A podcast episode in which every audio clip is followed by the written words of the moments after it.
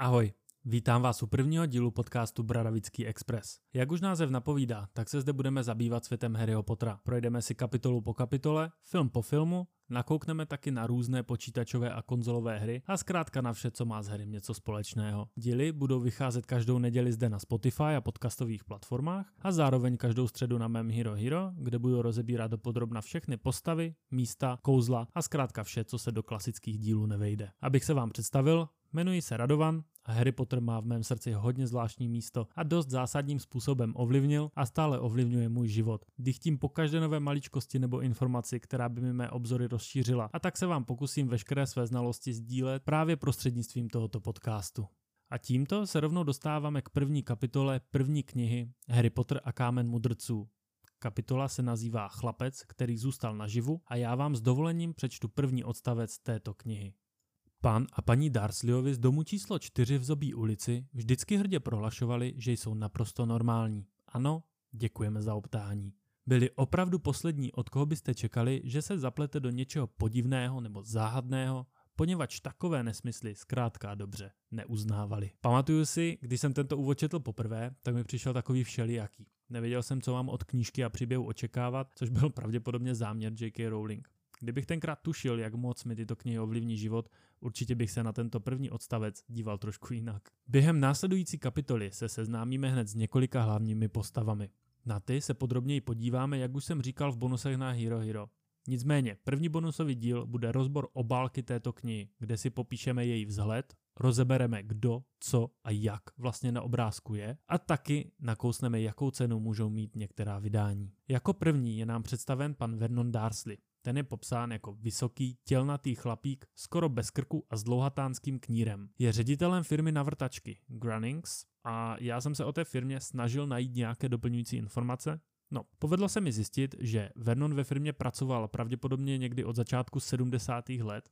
A potkal se tam i se svou budoucí ženou Petuní, v té době ještě Petuní Evans nebo Evansovou, pokud budete chtít jméno počeštit. Já upozorňuji s těmi jmény dopředu, pravděpodobně se budu držet spíše anglických verzí, někdy to asi zpřeházím, někdy anglicky, někdy česky. Uvidíme, každopádně jsem spíše fanoušek uh, originální anglické verze. Petunie v té době pracovala jako asistentka Vernona a asi v něm vycítila nějaký ten potenciál, protože co si budem, Petunie je zlatokopka, jak se patří. Tento odhad se jí očividně povedl, protože pan Darsley má kancelář v devátém patře od roku 1981 a je ve funkci ředitele. Ve třetím díle, ve filmovém zpracování, můžeme pak vidět fotografii nad eh, schody uvnitř jejich domu, kde Vernon stojí před eh, skladem této společnosti. Eh, teda myslím si, že to je sklad, protože na té fotce má budova pouze jedno patro a jak jsme se právě dověděli z knížek, tak by ta budova měla mít těch pater alespoň devět právě kvůli tomu, že v devátém patře má kancelář pan Darsley. E, jméno Grunnings samo o sobě je pravděpodobně odvozeno od zvuku, který dělá vrtačka.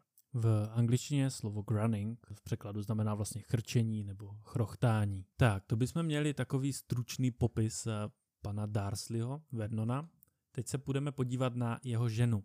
Jeho žena, paní Darsleyová, křesním jménem Petunie, byla pravým opakem Vernona. Byla to hubená blondýnka, která měla krk skoro dvakrát delší než jiní lidé, což se jí prý náramně hodilo, protože ráda špehovala své sousedy. Darsleyovi měli také malého synka, blondáčka Dudleyho, který byl podle jejich názoru ten nejúžasnější chlapec na světě. No, myslím, že ti z vás, kteří jsou s příběhem Harryho Pottera obeznámeni, mi dají zapravdu, že do nejúžasnějšího chlapce na světě má Dudley opravdu daleko, ale nebudu ještě předbíhat. Oproti filmům zde můžeme zatím vidět největší nesrovnalost ve vzhledu tety Petunie a Dudleyho, kteří jsou ve filmech černovlasí, nebo bruneti chcete-li, ale v knize jsou to blondáci. Tento jev, kdy filmaři z blondáků udělali tmavovlasé postavy, se bude během celého příběhu opakovat ještě několikrát. Teď si z hlavy vybavím třeba uh, Nevila, Sheamuse nebo třeba Narcisu, no ale k tomu se teprve ještě dostaneme v dalších kapitolách nebo i v dalších knihách. Tato na první pohled idylická rodina však měla tajemství. A jaké tajemství, ptáte se? Víte, Petunie totiž měla sestru, Lily, a ta byla provdána za Jamesa Pottera. Spolu měli syna, hlavního protagonistu celé ságy, Harryho Pottera, který byl podobně starý jako Dudley. Tyto dvě rodiny se nikdy nestýkaly a vůbec Petunie dělala, že vlastně žádnou sestru ani nemá. Z jakého důvodu, tak tomu se teď dostanu. Kdo knihy nečetl nebo neviděl filmy a nechce spoiler, tak přeskočte následující pasáž asi tak o minutu. Největším spoilerem totiž je to, že Potrovi byli kouzelníci. Wow, úplně slyším, jak vám teďka vybouchly mozky, protože jste to určitě nevěděli, uh, ale jelikož jedeme knihy tak, jak by vlastně se měli číst příběhově, tak v tuto chvíli my to vlastně ještě nevíme, čili spoiler alert byl uh, na místě. Uh, Petunie Lily záviděla její kozelnické schopnosti. Uh, to bylo důvodem jejich sváru.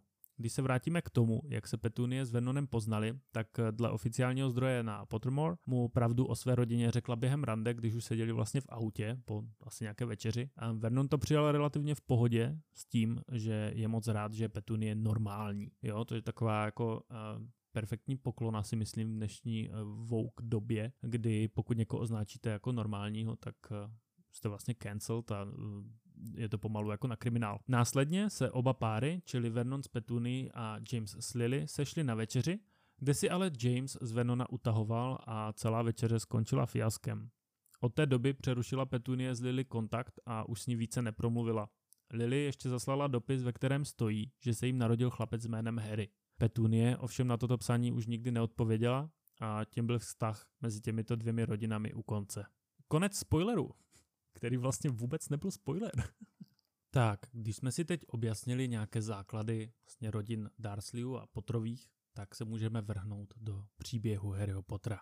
Celý příběh začíná během pošmurného šedivého úterý, kdy se pan Darsley chystal do práce a vybíral si kravatu, zatímco jeho žena Petunie se snažila nakrmit vřískajícího Dudleyho. Při odchodu dal Petunii polibek na tvář a pokusil se dát pusu i Dudleymu, ale marně, protože ten eh, prožíval jeden ze svých záchvatů a zrovna házel mysli na zeď, takže na taťku neměl úplně jako čas. Pan Darsley to však jenom přešel a s úsměvem si pod knírž blepnul něco jako jakého to ale mají šikovného nezbedu. Lískal bych to. Sedl do auta a vyjel od domu číslo 4 v Zobí ulici. Když odjížděl, tak na rohu ulice viděl mourovatou kočku, která si prohlížela plán města. Já se musel podívat do originálního znění, kde eh, je v angličtině jasně napsáno map, čili mapa města. Eh, nevím proč, ale při pojmu plán města si prostě vybavím takovou tu ceduli, co máte v turistických destinacích, v různých chráněných oblastech, abyste věděli, eh, jako kde jste. Tak jen pro upřesnění, Micka si četla klasickou mapu Muselo se mu to ale jenom zdát, když mu to nedalo a znovu otočil hlavu, aby se na kočku podíval, tak před sebou žádnou mapu města neměla. Za to si však četla tabulku s názvem ulice Zobí ulice. Pan Darsley se přesvědčoval, eh, že si tabulku nečetla, ale jen se na ní náhodou podívala, protože kočky přece číst neumí, že ano? Jo, kdyby věděl, chlapče. Tím ale jeho podivná cesta do práce neskončila. Když stál v každodenní zácpě, tak si nemohl nevšimnout, že se po ulicích pohybuje spousta podivně oblečených lidí. Lidé na sobě měli dlouhé pláště všech různých barev a klobouky. Pomyslel si však, že to je nějaká nová přihlouplá móda a že je to hrozné, co všechno si na sebe dnes dokážou vzít i mladí. A tady jde třeba vidět ten skvělý kontrast oproti dnešku, kdy eh, jsme nějakých 30 let od doby, kdy se odehrává první díl Harryho Pottera. A dneska, když někoho vidíte na ulici, kdo má na sobě něco zvláštního, nebo pomalu kolikrát jdou vlastně skoro nazí, nebo mají na sobě cokoliv, já nevím, tak mi přijde, že to vlastně už jako úplně nikdo neřeší, tak jak se to řešilo, když eh, jsem byl já vlastně malý, nebo já nevím, jestli jenom jsem v nějaké sociální bublině, ale maximálně se dneska jako koukne někdo, nebo já se kouknu, řeknu si, hm, tak se mu to asi líbí, no a, a jako jdu dál, a, ale ne, ne, ne, pan Darsley bohužel přes něho nic takového neprojde. A nakonec, aby to nějakým způsobem zpracoval, tak eh, uznal, nebo vlastně v hlavě si to představoval tak, že se asi jedná o nějakou akci a lidé v habitech vybírají na něco peníze asi nějaká charita. Než dorazil do kanceláře, tak už myslel jen a pouze na vrtačky. A jak v příběhu několikrát uslyšíte, tak pan Darsley měl vrtačky hodně rád, protože on vlastně myslel buď na jídlo, na svoji petuny, nebo právě na vrtačky. A to nenutně vždycky v tomto pořadí. Následovalo takové klasické odpoledne ředitele společnosti, kdy seřval pět lidí, pak vyřídil nějaké telefonické hovory, během kterých taky upustil trošku páry a měl z toho celkově jako dobrou náladu což nám o panu Darslim taky jako řekne dost, že se řve jako desítky lidí během klasického pracovního dne a má z toho jako radost, úplně Happy Super Successful Day. Kolem poledne se potom rozhodl, že si skočí do pekařství pro něco k snědku. Před pekárnou pak narazil na celý hlouček podivně oblečených lidí, kteří si něco vzrušeně šuškali. Zaslechl jméno Potter a ano, dokonce zaslechl i jméno Harry. Už už chtěl zpátky v kanceláři vytočit číslo domů, když si to rozmyslel s tím, že to musí být náhoda a že přece existuje spousta Potterů a spousta kluků se jménem Harry a že vlastně ani neví, jestli se jeho synovec jmenuje Harry, ale jestli to není třeba jako Harold nebo, nebo Harvey. Snažil se teda prokousat zbytkem pracovního dne a tak nějak na vše zapomenout, když při cestě z kanceláře do auta nechtěně vrazil do staršího pána, který měl na sobě právě jeden z těchto barevných hábitů. Toho to ale vůbec nerozhodilo a s úsměvem panu Darcy mu řekl, že ho dnes nic nemůže vyvést z míry, protože vy víte kdo je konečně pryč a že by i mudla, jako je pan Darsley, měl slavit. K významu slova mudla se samozřejmě dostaneme později, nemusíte se ničeho bát. Pan Darsley tedy nasedl do auta a odjel domů celý rozhozený z toho, co se právě stalo a přemýšlel, jestli ho ten starší divný pán vlastně urazil nebo ne tím divným slovem mudla. Při příjezdu uviděl na zíce své zahrady onu mourovatou kočku z rána. Byl si jistý, že je to ona, protože měla stejné kruhy kolem očí. Pokusil se jí zahnat, ale bez úspěchu. Paní Darsleyová měla dle všeho příjemný den a u večeře líčila svému muži, co kde zaslechla u sousedů a jaké má paní odvedle problémy s dcerou. Uložili Dudleyho ke spánku a stihli akorát poslední zprávu v televizních novinách, kde informovali o tom, že po celé zemi se dnes chovají nezvyklé sovy, které jsou nočními zvířaty, avšak dnes byly aktivní přes den a je to hodně zvláštní. Ve zprávách o počasí pak hlásili, že místo deště se v Kentu, Yorkshireu a Dundee vyskytnul liák meteoru a přisuzovali to pálení ohňů, i když termín tohoto svátku je až příští týden. E, tak e, termín pálení ohňů, opět jsem si potřeboval otevřít originální znění Harryho, e, protože mi přišlo divné, že by v listopadu se slavil první máj a pálili se čarodějnice a dle všeho se pálením ohňů myslelo, je to takzvaná Guy Fawkes Night nebo Bonfire Night, ten se slaví 5. listopadu na oslavu skutečnosti, že král James I. přežil pokus o atentát v roce 1605. Také to bylo známé jako spiknutí střelného prachu. Postupem času se tento svátek přetvořil do vlastně dnešní podoby, kdy lidé slaví především velkými ohňostroji, na místo pálení slaměných eh, figur. Toliko teda uh, historické okénko ohledně Bonfire Night nebo uh, Guy Fawkes Night. Panu Darsley mu to nedalo, uh, zeptal se Petunie, jestli nebyla v poslední době v kontaktu se svou sestrou, tato, jak očekával, nenesla vůbec dobře tady tuto otázku. Ohradila se Slavy, že jistě, že ne. Na Čeži eh, Venon vysvětloval, co se mu dnes stalo po cestě do práce a z práce a jestli to vše nemůže souviset, eh, a teď cituji, s tím jejich spolkem, dále už se o celé věci nebavili a šli si lehnout, když pan Darsley opět skrze okno spozoroval onu kočku a možná i z toho důvodu se mu toho večera tak špatně usínalo, protože si celý ten den promítal v hlavě znovu a znovu. Já se jenom rychle vrátím zpět k té rozpravě mezi uh, vlastně Vernonem a Petuní. Mě trošku pobavilo to, že on vlastně i přemítal, jestli jí má říct, že zaslechl jméno Harry a Potter a nakonec si to rozmyslel, protože eh, samozřejmě jakožto správný chlap tak se bojí své manželky, čili si to nechal pro sebe a chce se tím vlastně utrápit sám, přece nebude přitěžovat e, své manželce, že ano. Přesuneme se teď zpátky k té kočce, která tak vzorně a nehnutě celý den sedí a pozoruje, co se děje v zobí ulici. Sledovala právě její konec, kdy se zjevila postava, kterou tu ještě nikdo nikdy neviděl. Postava se zjevila od nikud, jako by snad vyrostla ze země. Jednalo se o velice starého, hubeného pána se stříbrnými vlasy a dlouhým plnovousem. A teď, čekujte ten drip. Na sobě měl purpurový plášť, na nohou boty na vysokém podpadku s přeskami. Měl jasné a zářivě modré oči, ve kterých svítily skřičky a měl velice dlouhý a křivý nos, na kterém měl posazené půlměsícové brýle. A nebyl to samozřejmě nikdo jiný než OG Albus Brumbal. Ten nějakou dobu šmátral v kapse, než vytáhl něco, co vypadalo jako stříbrný zapalovač. Když ho otevřel a cvakl s ním, tak nejbližší pouliční svítilna zhasla. Celkem to zopakoval 12krát než uhasil všechny lampy v ulici a jediným světlem tak byly zářící oči kočky na druhém konci. Albus přešel ulici a sedl si na zítku vedle kočky, kde ji po chvíli oslovil. To je ale náhoda, že jsme se tu sešli, co? Profesorko McGonagallová. Na místě, kde před pár vteřinami seděla kočka, najednou seděla přísně vyhlížející žena s hranatými brýlemi, přesně stejného tvaru, jako měla kočka skvrny kolem očí. Měla černé vlasy stažené do uzlu a smaragdově zelený plášť. Byla nazlobená, protože přeze všechny oslavy si lidé nedávali pozor. Sovy, meteority, určitě za to může Dedalus Kopál. Tak a tady máme první zmínku o Dedalusi Kopálovi. Eh, v angličtině je to Dedalus Diggle, jméno odvozeno eh, pravděpodobně od slova dick, kopat. A to je jedna z mých oblíbených eh, jakože hodně vedlejších postav která se v knihách vyskytuje jenom párkrát a, a vlastně je to takový uh, fanboy Harryho Pottera. On se v těch knihách vyskytne vlastně, tuším, že snad v každé, možná, já nevím, v jedné chybí, ve dvou, a, ale pokaždé, co se vyskytne, tak uh, vlastně to fanoušek Harryho a je vždycky strašně rád, že ho vidí. Taky tuším, že ve filmu se objevil snad na vteřinu a půl nebo na vteřinu v eh, prvním díle, když přijde, přijde Harry s Hagridem k děravému kotli, tam se samozřejmě ještě dostaneme, tak ve filmu je tuším, nebo to má být jeden z těch, který Harry mu třese rukou. Nicméně oficiálně to nikdy jako nebylo potvrzeno, ale hodně lidí, co jsem tak jako dohledal, si myslí, že podle popisu by to mohl být právě on. Pokračuje tedy eh, rozhovor mezi Albusem a profesorkou McGonagallovou, ta se jmenuje křesním jménem Minerva, a kdy tu nejdůležitější otázku položí právě ona. A ptá se Albuse, je opravdu pryč? Načež Albus odpovídá, rozhodně to tak vypadá. Dala byste si citronovou zmrzlinu? Je to jeden z budlovských palmosků, který mám docela rád. Ne, děkuji, řekne Minerva.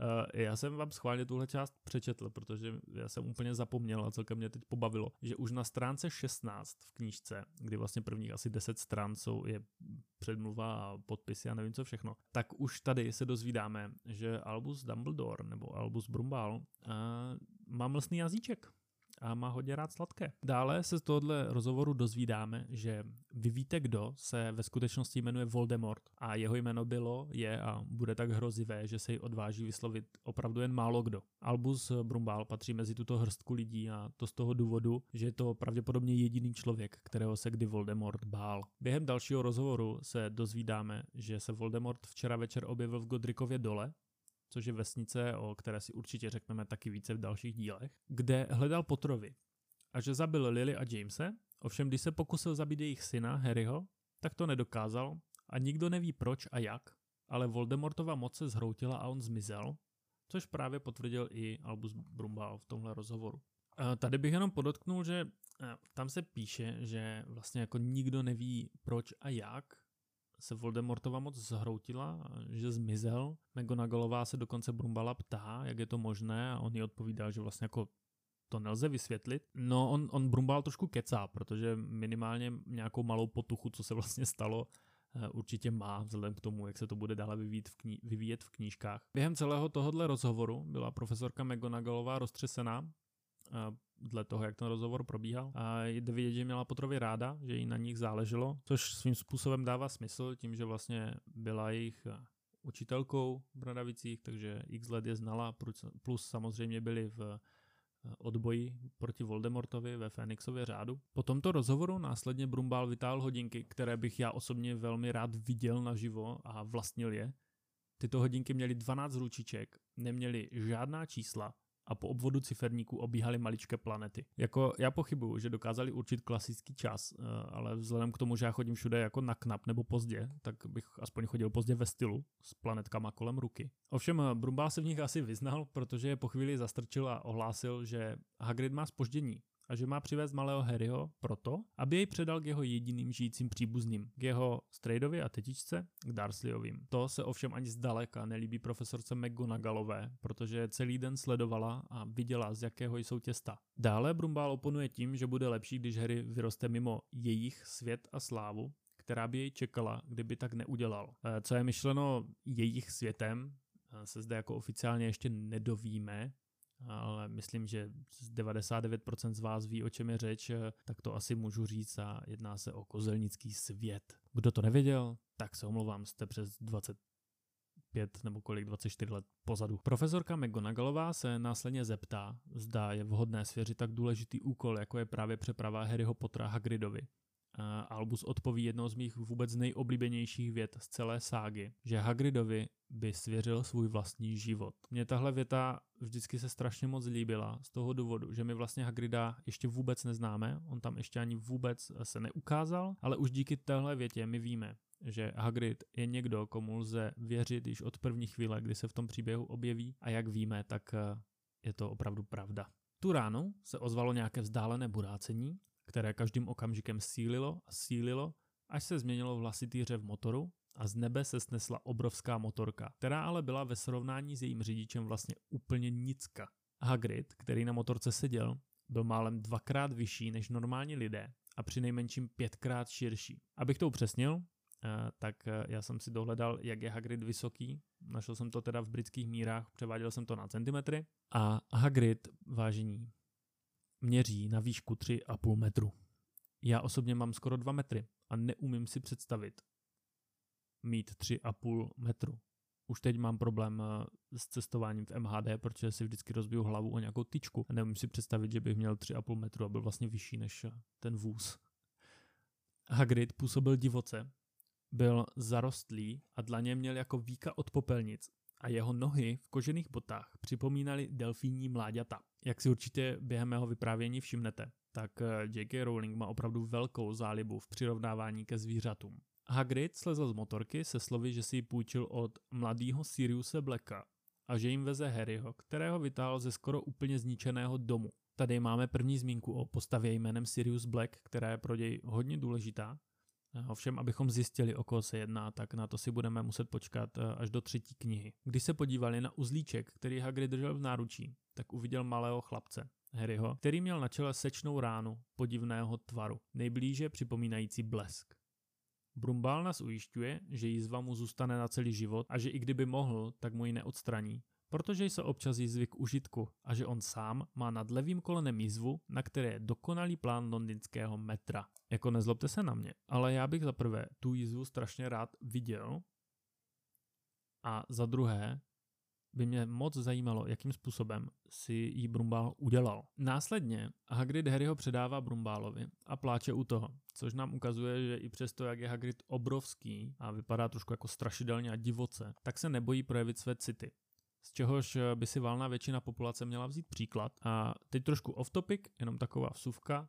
A teďka mluvím hlavně teda k pánům, Jenom bych vám rád chtěl říct, že je naprosto v pořádku si občas pobrečet a vím, že se o tom moc nemluví, že jsme vychováváni stylem chlapi nebrečí a já bych jenom vám rád řekl, že to v pořádku je a pokud to potřebujete, tak si poplačte.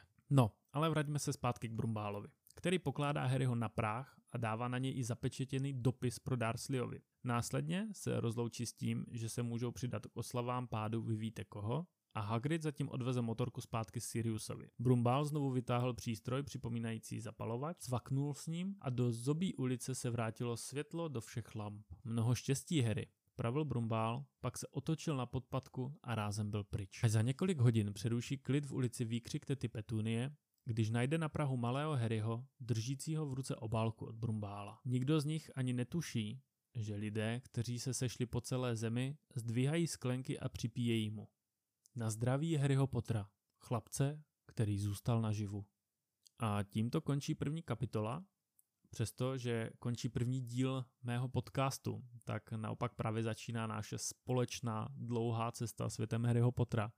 Jak už jsem říkal, tak díly budou vycházet každou neděli pro zapálené fanoušky nebo zkrátka pro ty, kteří by mě chtěli podpořit, tak budu vydávat bonusy na Hero Hero, kde mě najdete jako Bradavický Express. Taky budu moc rád, když kouknete na můj Instagram Bradavický Express, eh, kde budu informovat o každém novém vydaném díle Zároveň budu moc rád, když mi tam napíšete nějakou zpětnou vazbu do komentáře vlastně k fotce o tom daném dílu. Opravdu uh, budu číst veškeré zpětné vazby a komentáře, abych věděl, co se vám líbilo, co ne. Zároveň mi tam prosím můžete posílat dotazy, jestli nějaké máte, nebo co byste třeba chtěli v dalším díle slyšet. A já už se teď s vámi rozloučím. Těším se tedy, že se sejdeme u dalšího dílu a přeji vám všem krásné dny plné magických zážitků. Ahoj!